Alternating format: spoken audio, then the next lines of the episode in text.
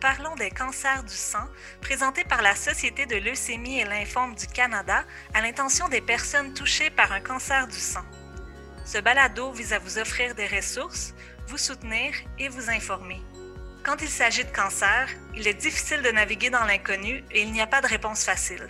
Nous sommes ici pour vous donner l'information qui vous aidera à comprendre toutes les étapes de l'expérience du cancer du sang. Je m'appelle Joliane Pelletier et je suis la coordonnatrice des services à la communauté pour la région du Québec. Aujourd'hui, nous parlerons avec Frédéric Méran de la gestion des effets secondaires à long terme en leucémie lymphoïde chronique. Donc, merci beaucoup, Frédéric, de vous être joint à nous aujourd'hui. Est-ce que vous pourriez euh, nous parler un peu euh, de vous? Oui, bonjour et euh, merci de l'opportunité de, partager mon expérience. Euh, donc, moi, j'ai 53 ans. J'ai été euh, diagnostiqué avec la LLC à 49 ans. J'ai été en surveillance active un peu plus de deux ans. puis pendant cette période-là, j'avais presque pas de symptômes. Tout allait assez normalement. Et puis, soudainement, j'ai eu une progression assez rapide de la maladie qui a requis un traitement. Moi, j'ai eu un traitement qu'on appelle FCR, qui est une combinaison de chimiothérapie et de rituximab qui a duré à peu près euh, six mois. Euh, je suis maintenant en rémission, euh, mais j'ai une variante de la maladie qu'on appelle le non muté, qui est une variante plus agressive. Donc, statistiquement, je dois m'attendre à ce que la leucémie refasse surface à un moment donné et puis que je doive recevoir un, deuxième traitement euh, éventuellement. Et puis, pour ce qui est de ma situation familiale, ben, je suis, euh, moi, je suis marié, j'ai trois enfants qui ont aujourd'hui 15, 21 et 23 ans. Et j'ai réintégré mon travail. je suis directeur de programme, donc je suis consultant en informatique. J'aide les grandes entreprises, certaines entreprises en Amérique du Nord à implanter des grands projets de systèmes d'information. Et puis, parallèlement à ma leucémie, euh, moi, depuis que j'ai 20 euh, ans, euh, je souffre d'arthrite rhumatoïde. Donc, c'est un, une condition chronique, elle aussi, que, que je dois conjuguer en même temps que, que, les effets de la leucémie. Et donc, avec tout ça, ça fait à peu près un an que, que je travaille sur ma vie après le traitement et puis ma quête de ma nouvelle normalité. Suite au traitement, quels effets secondaires durent ou ont duré le plus longtemps? Euh, je dirais que euh, je m'attendais aux effets secondaires d'ordre physique. Là, mon médecin m'avait averti que je ne serais plus jamais la même personne qu'avant. Donc, euh, moi, je, pensais que ça se limiterait à euh, mon énergie, euh, ma fatigue, des choses comme ça. Mais en fait, je catégoriserais les effets secondaires que j'ai vécus en trois groupes. Il y a eu les effets physiques, dont je vais parler un petit peu, mais il y a aussi les effets que j'appellerais d'ordre cognitif, donc tout ce qui est concentration, euh, acuité mentale, si je peux m'exprimer ainsi. Puis, suite à ça, il y a eu un troisième groupe pour moi qui était euh, plus d'ordre euh, émotionnel. Donc, si je les prends un par un, pour moi, les trois, ils se sont succédés. Les trois groupes se sont succédés, puis j'avais l'impression qu'à chaque fois, je, prenais le contrôle sur un, groupe d'effets secondaires. Il y en a un autre qui prenait un peu le relais. Donc, euh, je travaille sur ces différentes facettes-là depuis, euh, depuis plusieurs mois, voire euh, depuis la fin de mon traitement. Donc, si je regarde les, les effets physiques, bon, ben, je pense que le, plus le plus présent, ça a été la fatigue. moi, quand j'ai commencé mon traitement, j'avais déjà, à cause de la progression de ma maladie, j'avais déjà perdu 12 kilos. Euh, donc, j'étais, déjà euh, fatigué. Pendant mes traitements, j'ai eu des, infections. Euh, donc, j'avais quand même déjà une bonne pente à remonter au niveau de ma reprise de poids, ma reprise de masse musculaire, etc. Donc, ça, ça s'est manifesté par essentiellement de la fatigue, puis je dirais au-delà de ça, une perte d'endurance. Donc, quand j'avais l'énergie de faire une certaine activité, disons dans les premiers six mois après mon traitement, euh, ben, j'en ressentais les effets euh, en fin de journée ou le lendemain. Donc, euh, par exemple, c'était important pour moi de me coucher à 7 heures le soir, 8 heures le soir, de manière assez régulière. Et puis, j'ai aussi mis un certain temps à retrouver une immunité normale après après mon traitement. Ça veut dire que j'étais plus enclin à avoir des, infections bon, qui m'affaiblissaient un, petit peu également. Donc, ça, c'était le premier groupe. Que j'ai vécu initialement. Et je dirais le deuxième groupe d'effets secondaires, je les ai vécus quand je suis retourné au travail. Donc, quand j'ai retrouvé une certaine forme physique, je me suis dit, bon, mais je me sens bien, formidable, je vais retourner au travail. Euh, j'avais hâte de le faire, j'avais hâte de revoir mes collègues. Je me disais, bon, je suis en rémission, on peut passer à autre chose, je retourne dans la vie active. Alors, j'étais vraiment euh, très positif. Et puis, euh, après quelques semaines de retour dans mon poste, le poste que j'avais, j'ai frappé le mur assez rapidement. Puis en fait, j'ai réalisé qu'au-delà des effets physiques, un peu de la fatigue et tout ça, j'avais beaucoup de difficultés à soutenir ma concentration. Euh, moi, j'étais quelqu'un à qui on pouvait présenter un problème et puis de façon euh, très intuitive, je pouvais dire, bon, ben ça c'est bon, ça faut changer, toi fais ci, toi fais ça, puis euh, cadrer mon équipe pour, pour résoudre des problèmes pour nos clients. Et puis, quand j'étais confronté à ce même genre de situation, je, je, bloquais. Je ne savais plus par où commencer. Je passais beaucoup de temps à, essayer d'analyser les choses. Donc, j'étais pas, j'étais pas efficace en fait dans mon, dans mon travail. Euh, donc ça, ça me ralentissait. Puis il y avait aussi, euh, quand je faisais des présentations à des clients, je, cherchais mes mots. Euh, j'avais du mal à exprimer ma, pensée clairement. Et puis après, je ne sais pas, deux heures de, téléconférence ou vidéo, j'étais complètement vidé. Donc, c'est comme s'il y avait une fatigue mentale qui, s'installait, comme si j'avais dépensé toute mon énergie à me concentrer sur une simple conversation. Euh, donc, euh, ça, je dirais, c'est ce qui a caractérisé euh, mon, retour, mon retour au travail, c'est cette espèce de, perte d'acuité mentale, si, le terme est exact. Et puis, ça a amené le troisième groupe, je dirais, de, symptômes pour moi qui était d'ordre émotionnel. Parce qu'en en fait, quand je suis retourné au travail, les gens me voyaient en forme, j'étais, j'étais de bonne humeur c'est un peu comme si euh, ils me voyaient que j'avais eu un plâtre et puis on venait de me l'enlever puis que j'étais revenu à la normale. Donc, ils se disaient Ah, il a l'air bien. Donc, on a retrouvé la personne qui, euh, qui, qui est très efficace, qui peut régler des choses compliquées pour nous. Et puis, ils m'ont donné des choses assez, des mandats assez difficiles comme, comme ils l'auraient fait auparavant. Et moi, de mon côté, je sentais vraiment une grande, grande difficulté à m'acquitter de ces responsabilités-là. Euh, au point où je me suis dit, euh, ça ne passera pas, euh, j'y arriverai pas, je ne peux pas continuer dans cet emploi-là.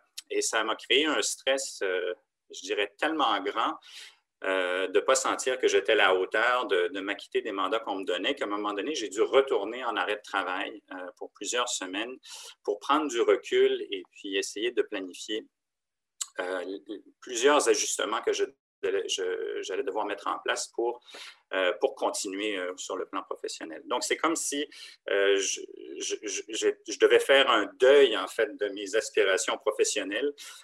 puis ça, ça a été quand même un, grand stress que j'ai dû gérer. Puis, vous parlez un peu de, des effets que vous avez ressentis depuis votre diagnostic. Est-ce qu'il y en a qui sont peut-être plus présents encore aujourd'hui? Je, dirais que même si l'intensité a beaucoup diminué euh, dans, chacun de ces, euh, de ces effets secondaires-là, ils, sont toujours présents. Donc, il, y a toujours une trame de fond euh, où ils vont se manifester de, temps à autre. Donc, par exemple, physiquement, encore aujourd'hui, donc là, ça fait plus qu'un an, mes traitements, j'ai encore besoin de 9 à 10 heures de sommeil par jour. et ça, je pense que ça va rester avec moi pendant un certain temps. Donc, je me réveille le matin je suis en forme, j'ai de l'énergie, euh, je suis capable de faire des, activités assez exigeantes physiquement, comme la fin de semaine dernière, j'étais avec mon fils à faire de la moto hors route euh, dans des sentiers en forêt, puis bon, c'était quand même, c'était très intense. Donc, je suis capable de faire ces choses-là. mais le soir, je me couche tôt. Le lendemain, je prends ça, je suis très tranquille. Puis même la semaine qui suit, il faut, il faut pas que je planifie trop de choses derrière ce genre d'activité. Donc, la portion endurance euh, euh, n'est plus, euh, plus comme elle était avant. Donc ça, je pense que ça va être un effet peut-être permanent avec lequel je vais devoir concilier. Au niveau du travail, ça s'est amélioré. Donc, pour ce qui est de ma concentration, ma capacité de, bon, d'analyser, de lire des documents, ça, ça va assez bien. Mais je, devrais, je dois dire qu'après quand même plusieurs rencontres téléphoniques ou des interactions avec des clients, en fait, je, sens le besoin de prendre une pause. Donc, que ce soit d'aller promener mon chien le midi, que ce soit euh, de dire euh, ben, je vais passer l'après-midi à faire des activités un peu plus euh, d'ordre administratif pour pas que je sois tout le temps sollicité et puis que ce soit toujours un effort de concentration constant. Donc, en fait, sur ce côté-là, je sens que c'est quelque chose que je dois gérer activement. Et puis, la, la, la, chose qui me reste encore, euh, comme symptôme, c'est ma difficulté à gérer euh, beaucoup de choses en parallèle. Donc, avant, moi, j'étais quelqu'un, chaque matin, tous les matins, même le jour de Noël, je prenais une feuille puis j'écrivais tout ce que je voulais faire dans ma journée. Et puis, plus il y en avait, mieux c'était parce que le soir, j'avais l'impression d'avoir euh, accompli plein de choses puis d'avoir avancé sur, plusieurs, plusieurs sujets. Et, et aujourd'hui, si, si je me mets ou on me met plus que deux, trois trucs sur ma liste, euh, je sens une, espèce de poids et une espèce de, surcharge. Donc, euh, par exemple, l'autre jour, j'avais un rendez-vous euh, au centre-ville pour voir mon médecin. Donc, bon, déjà, activité 1, je m'en vais en ville, il faut le planifier, il ne faut pas oublier ces trucs. en revenant, ma femme me demande Peux-tu arrêter au supermarché, acheter quelque chose pour le repas du soir? Bon, OK, ça s'ajoute. Euh, j'arrive à la maison, la machine à café fait défaut, il faut que je trouve des pièces sur Internet pour réparer ça. Et puis là, on me rappelle que j'ai oublié de brosser mon chien le, soir d'avant. Donc, c'est des, petites choses euh, complètement anodines, presque futiles, mais c'est comme si elles prennent une importance euh, démesurée pour moi et puis il y a une espèce de, surcharge qui, qui, se forme, qui m'apporte énormément de, euh, de stress, comme si euh, il y avait une collision de tout ça dans ma tête, puis que je me sentais obligé de, régler tout ça d'un coup. Alors qu'avant, ça aurait été très facile pour moi de dire, ben ça c'est demain, ça c'est aujourd'hui, puis euh, ça c'est plus ou moins important, puis ça je le délègue à quelqu'un d'autre. Donc cet aspect-là de gérer plusieurs priorités, c'est une autre chose qui la difficulté de gérer plusieurs priorités. C'est quelque chose qui perdure et à laquelle je dois, je dois vraiment m'attarder.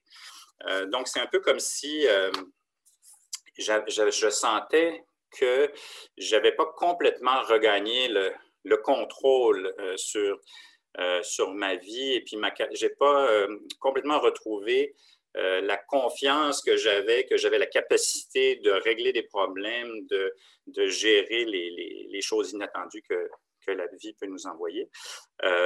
et ça, ça reste toujours une, une source de stress. Donc, j'essaie de veiller à euh, ne pas avoir trop de choses dont je dois me soucier en même temps. Donc, je pense que ça résume un peu ce qui, reste euh, comme symptôme le plus important après euh, déjà un an de traitement. Euh, ben oui, je crois que vous avez bien, euh, bien partagé euh, des, astuces que vous avez développées pour gérer un peu comment les, effets secondaires des traitements peuvent affecter votre quotidien. Donc, c'est très intéressant. Est-ce que vous, de, de, quelle façon essayez-vous de jouer un rôle actif dans vos soins de suivi? Il y a, ben, il, y a quelque, il y a quelque chose que j'ai sorti de ma boîte à outils, euh, premièrement. Là, si je, regarde comment j'ai géré euh, certaines des choses les, plus importantes qui m'affectaient. Euh, donc, j'avais appris il y a longtemps que quand on est fatigué, par exemple, c'est un peu contre-intuitif, mais il faut faire de l'exercice. Donc, c'est comme s'il faut dépenser de l'énergie pour en regagner. Donc, ça, c'est quelque chose que j'ai réussi à mettre en place. Euh, assez vite, même durant mes traitements, euh, j'allais prendre des marches, euh, même si c'était un petit peu difficile. Après ça, j'ai fait beaucoup de vélo elliptique. Donc ça, ça s'est installé assez rapidement, ces habitudes-là de, de, remise en forme. Au-delà de ça, pour m'aider avec les, choses du côté cognitif ou même le stress que je vivais avec mon retour au travail, j'ai essayé plusieurs stratégies pour me, donner, me donner de l'espace euh, essentiellement. Donc, sur le plan professionnel, euh, j'ai consulté une conseillère en orientation. Donc, moi, je voulais rester dans le poste que j'avais, mais je voulais essayer d'aménager les choses pour que ce soit plus facile et plus en lien avec mes capacités suite à mon traitement. Donc, donc, elle m'a accompagné dans cette démarche-là, puis ça m'a permis de voir un peu qu'est-ce que j'aimais dans mon travail, qu'est-ce qui me créait des soucis, qu'est-ce que je, devrais essayer de minimiser euh, et ce sur quoi je pouvais miser. Donc, par exemple, moi, je n'aime pas faire des ventes. Donc, euh, et ça, ça représentait peut-être 15% de mon travail. Donc, c'est quelque chose que j'ai essayé d'éliminer, de, de mettre de côté parce que ça me, ça me causait un, certain stress de devoir me, préparer pour ce genre de, prestations-là avec les clients. Puis en revanche, j'aime beaucoup faire du mentorat, donc ça je me suis mis à, m'investir un peu plus dans ces activités-là avec euh, des collègues ou des gens qui se joignaient à, notre groupe euh, pour essayer de les, accompagner dans, leur, euh, dans leur onboarding. Donc, j'ai fait ce premier exercice-là pour, dans le cadre de mon travail, essayer euh, ben, de me donner de l'espace, puis aussi éliminer un peu les choses qui, qui me, qui me créaient des soucis. Donc, euh, le, dernier aspect, c'est que je suis très sensible aux, euh, aux échéances. Donc, si on me donne quelque chose à faire, par exemple, pendant cinq jours ou vers la fin de la semaine, ne sachant pas quel niveau d'énergie je vais avoir d'un jour à l'autre et puis si je vais être capable de mettre le nombre d'heures nécessaires pour mener à bien ce, ce, devoir. Euh, il faut que je fasse attention au nombre de ces, de ces choses-là que je me mets euh, à l'agenda. Donc, euh, je, gère, en fait, j'essaie d'être vraiment vigilant sur le nombre de choses que je me donne à faire pour des dates précises. ça, ça a été, ça a été un autre, une autre des stratégies que j'ai employées pour, pour faciliter les choses au travail. Et les autres choses que j'avais dans ma boîte à outils, que j'avais découvertes il y a déjà 20 ans, euh, j'avais pris l'habitude de méditer. Donc, ça, c'est quelque chose que j'avais laissé de côté un peu, mais que j'ai, que j'ai euh, redécouvert ou euh, réadopté l'année dernière. Et, en fait, ça, ça me permet de faire un peu d'espace dans, dans ma tête. Donc, il y a les journées où je suis un peu surchargé de, de pensées, de qu'est-ce qui va me rêver dans l'avenir, qu'est-ce qui arrive avec tel ou tel problème. Donc, ça me donne un peu euh, ça, me crée une zone tampon un peu. Euh, pour être capable de, prendre du recul un peu face à, toutes ces choses-là. Et puis, je dirais qu'avec le temps, euh, bon, les choses à la mode, c'est la pleine conscience aussi. Donc, j'ai commencé à, m'intéresser à m'intéresser à ça. et puis, j'avais travaillé avec une psychologue du temps de mes traitements. Au CHUM qui m'avait familiarisé avec l'Acceptance and Commitment Therapy, qui est le ACT, donc, euh, qui sont des, outils et des méthodes aussi pour euh, essayer euh, de, bien gérer un peu l'importance qu'on donne à certaines pensées, surtout quand ça nous amène, surtout quand elles nous causent du souci. dernier élément, moi, la perspective de devoir travailler un autre 12 ans m'inquiétait beaucoup, surtout que je sentais que je perdais un peu mes, mes capacités au travail ou qu'elles n'étaient pas euh, euh, à la hauteur de, ce qu'elles avaient été auparavant. Donc, moi, je suis allé voir un conseiller financier, puis je me suis dit, bon, ben, peut-être je n'ai pas besoin de me rendre jusqu'à 65 ans. Euh, est-ce qu'il y a moyen de voir des alternatives? Puis, en fait, j'ai travaillé avec cette personne-là pour me rendre compte que, bon, ben, peut-être si je travaille trois jours semaine ou quatre, ça passe encore, puis j'ai peut-être pas besoin de me rendre à 65 ans, mais si je me rends à 57, peut-être ça va fonctionner. Donc, ça, c'était une autre façon pour moi de me donner un peu de, d'espace pour euh, respirer, puis m'enlever aussi cette espèce de, pression que je sentais de devoir euh, toujours être euh, performant au travail et continuer comme si ma maladie, mon traitement n'avait jamais existé. Et de vous me demander comment je, je, joue un rôle actif pour mes suivis à long terme. Donc là, je vous parlais un peu de mes stratégies personnelles, mais c'est sûr qu'avec le, le côté euh, médical, euh, moi, je continue à voir mon, oncologue tous les trois ou quatre mois. Comme je vous ai dit, j'ai une variante de la maladie qui doit être suivie parce qu'il va peut-être avoir une. elle va peut-être redevenir active. Je vais peut-être devoir avoir un autre traitement. Donc, je fais mes suivis avec lui. et ce que je dirais, c'est que je reste informé. J'essaie de, comprendre les nouveaux traitements. Est-ce qu'ils vont être. Est-ce qui seraient applicables à moi? Est-ce euh, est-ce qu'ils sont disponibles au Québec? Parce qu'on sait que dans chaque province, euh, les choses ne se passent pas euh, exactement de la même façon. Et puis, j'essaie de, garder mon dossier à jour avec les particularités génétiques de ma maladie pour avoir une conversation éclairée quand, le temps viendra avec mon médecin pour savoir quel, quel traitement serait le plus adéquat pour moi. Donc, je reste, je reste informé. Ça, c'est le côté oncologie, mais je dirais que j'ai j'ai essayé de ne pas oublier le reste de ma santé non plus, parce que même si pendant deux ans, ça a été beaucoup l'oncologie, je veux dire, au-delà de ça, moi, j'avais eu un mélanome quand j'étais jeune et puis le traitement que j'ai reçu, le FCR, peut augmenter les risques de cancer secondaire. Donc, j'ai dû reprendre la bonne habitude d'aller voir ma dermatologue deux fois par année pour faire mon suivi de ce côté-là, pour être sûr que si jamais il se passait quelque chose, que ça serait dépisté euh, rapidement.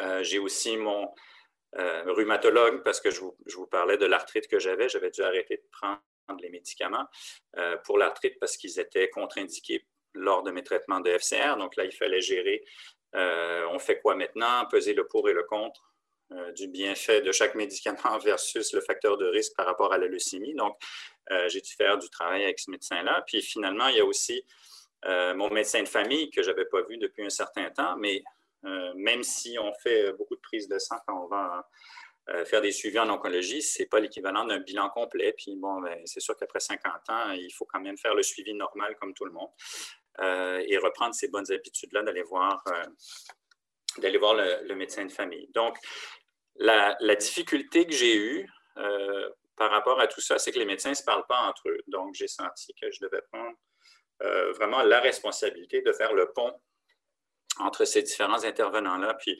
euh, me préparer à mes rendez-vous avec chaque médecin pour prendre les notes, leur communiquer euh, ce qui s'était passé, j'en étais où avec la leucémie, avec l'arthrite, avec le ci et ça, pour être sûr que tout le monde reste au courant de la situation et ne prenne pas des décisions en isolation. Donc, je me suis vu prendre une, une part assez active, en fait, dans mon, dans mon pas dans mon traitement, mais dans, ma, euh, dans mon suivi avec mes, euh, mes différents euh, médecins.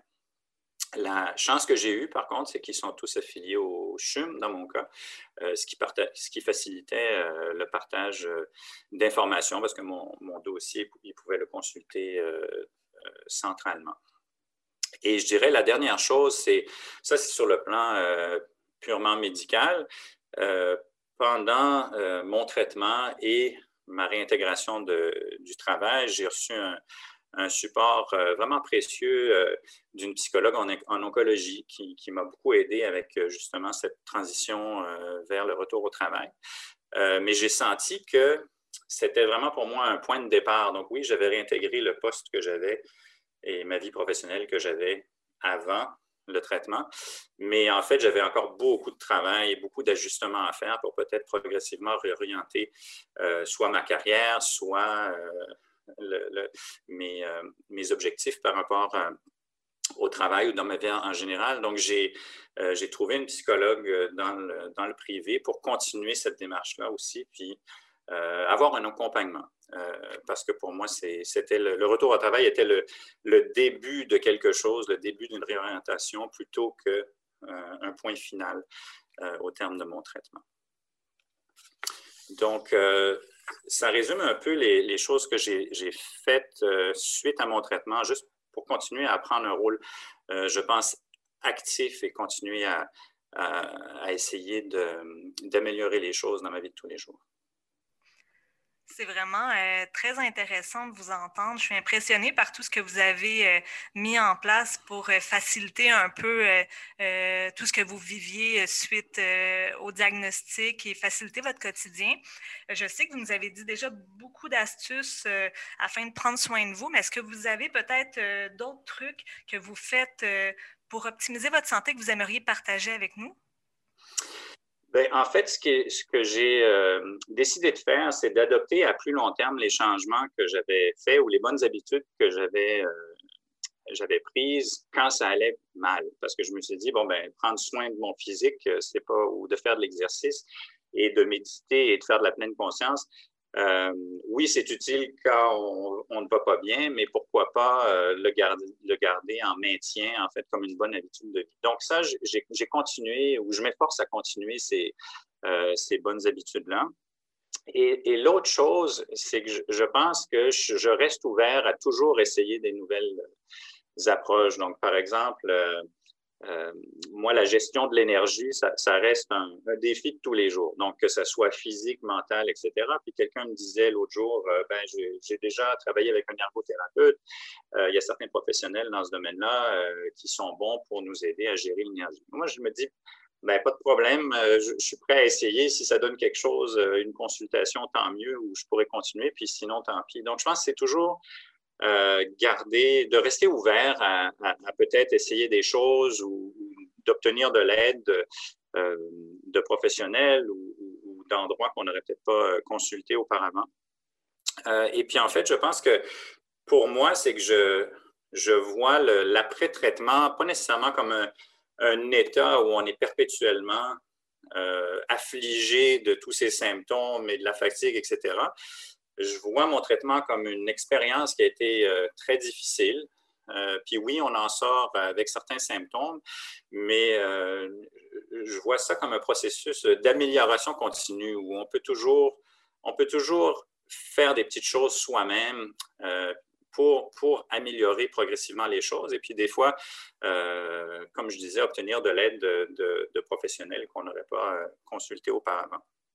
Donc, moi, mon défi, euh, je, le vois comme étant ajuster les choses, mais vraiment, moi, je fais un quart de tour à gauche, à droite, euh, au fur et à mesure. Donc, je n'ai pas, euh, pas essayé de faire une grande révolution dans ma vie. J'ai essayé, par exemple, de rester dans mon travail, de, rester dans la, vie que j'avais, mais progressivement changer des choses qui s'imposaient, mais de faire ça à petite dose et puis de conseiller par essai et erreur des fois de voir ce qui fonctionne et ce qui ne fonctionne pas. On discutait aussi plutôt euh, des effets secondaires. Donc, euh, quand pensez-vous qu'il est important euh, d'aller consulter un médecin? Bien, je, pense que c'est normal d'avoir des, hauts et des bas après un, traitement. De mon côté, ça a été beaucoup, en, je dirais, en dents de scie. donc, j'allais mieux physiquement. J'avais des bonnes nouvelles au niveau de mes, mes résultats sanguins. Donc là, j'étais j'étais optimiste, j'étais de bonne humeur, puis là, je me mettais à peut-être euh, trop dépenser d'énergie, puis là, j'avais un creux. Donc, j'ai eu des, hauts et des bas euh, après mon traitement. Mais ce, que j'observais, c'est que la trajectoire ou la, tendance était positive. Donc, euh, après un mois, j'étais mieux que le mois d'avant et, ainsi de suite. Je pense que quand on sent que les, bas sont de plus en plus bas après plusieurs semaines, là, je pense qu'il faut en, il faut en prendre conscience. Puis, euh, dans mon cas, ce n'est pas parti tout seul. Donc, même si j'avais avant mon traitement le réflexe de dire, bon, ben, je, je fonce, euh, mon corps va tenir le coup, puis on va passer à travers, cette fois-ci, euh, cette approche-là n'a pas fonctionné. Donc, dans mon cas, juste de laisser le temps faire les choses, je pense que ça n'a pas, ça pas fonctionné. Et je pense qu'à ce moment-là, quand justement on sent qu'on est sur une pente descendante, après plusieurs semaines ou même un mois ou deux, je pense que ça vaut la peine de consulter. Et maintenant, euh, qu'on consulte son euh, hémato-oncologue ou son médecin de famille, je pense que ça dépend de la relation qu'on a avec chacun. Ça peut dépendre aussi de la nature du problème qu'on veut discuter. Ça peut dépendre aussi de où on est dans notre après-traitement. Euh, mais je pense qu'il ne faut, pas, euh, faut pas hésiter, euh, il faut pas hésiter à, demander de l'aide, surtout que ce sont souvent des symptômes qui sont fréquents. Donc, je, pense que les, médecins vont accueillir cette conversation-là, puis ils ne seront pas surpris que quelqu'un euh, veuille discuter des effets d'après-traitement. Et puis, au-delà des médecins, ou en parallèle, je dirais, aux consultations avec les médecins, moi, j'ai découvert assez tard, en fait, qu'il y avait quand même une panoplie de services, euh, euh, d'outils. Donc, il y a l'Organisation Cancer et Travail, il y a la Société de leucémie et de lymphome du Canada, il y a des informations, il y a des webinaires, il y a des programmes de jumelage, il y a des groupes de soutien.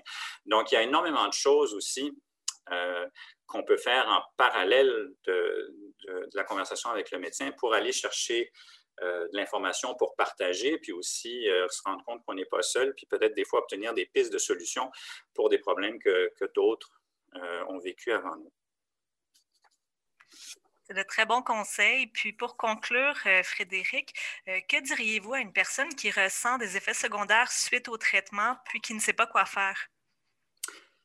Ben, moi, je dirais que je pense que c'est normal d'être un peu dérouté. Euh, dans mon cas, c'était la première fois que je vivais euh, des symptômes de cette nature-là.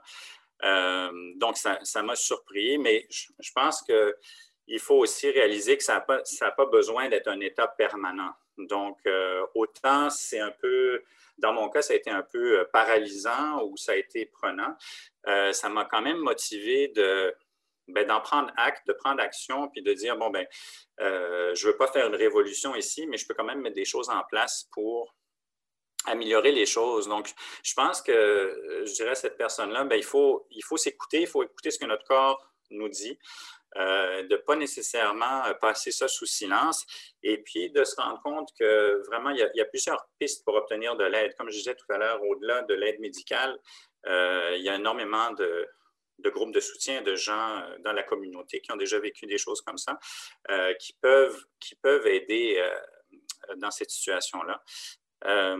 puis je pense, je pense aussi que même si on réalise ou quand on réalise qu'on veut faire un changement, c'est apporter certains changements à, notre vie suite, suite au, traitement.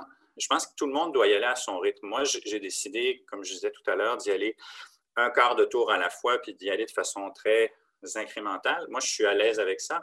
J'ai rencontré des gens qui ont fait des changements majeurs dans leur vie. Ils ont, ils ont tout changé euh, euh, du jour au lendemain. Puis ça a très bien fonctionné pour eux. Non, mais je pense qu'il n'y a pas de recette qui fonctionne pour tout le monde. C'est vraiment c'est vraiment, un, de, prendre conscience de ce qui se passe, puis deux, d'essayer de se faire un plan qui nous convient, euh, d'y mettre l'énergie qu'on est prêt à y mettre aussi. Donc, tout le monde est à un endroit différent par rapport à ça. Euh, mais que certainement, peu importe la, vitesse où on, aborde cette démarche-là, euh, que les choses peuvent s'améliorer, puis on n'est pas seul, puis qu'en cours de route, on peut avoir du soutien.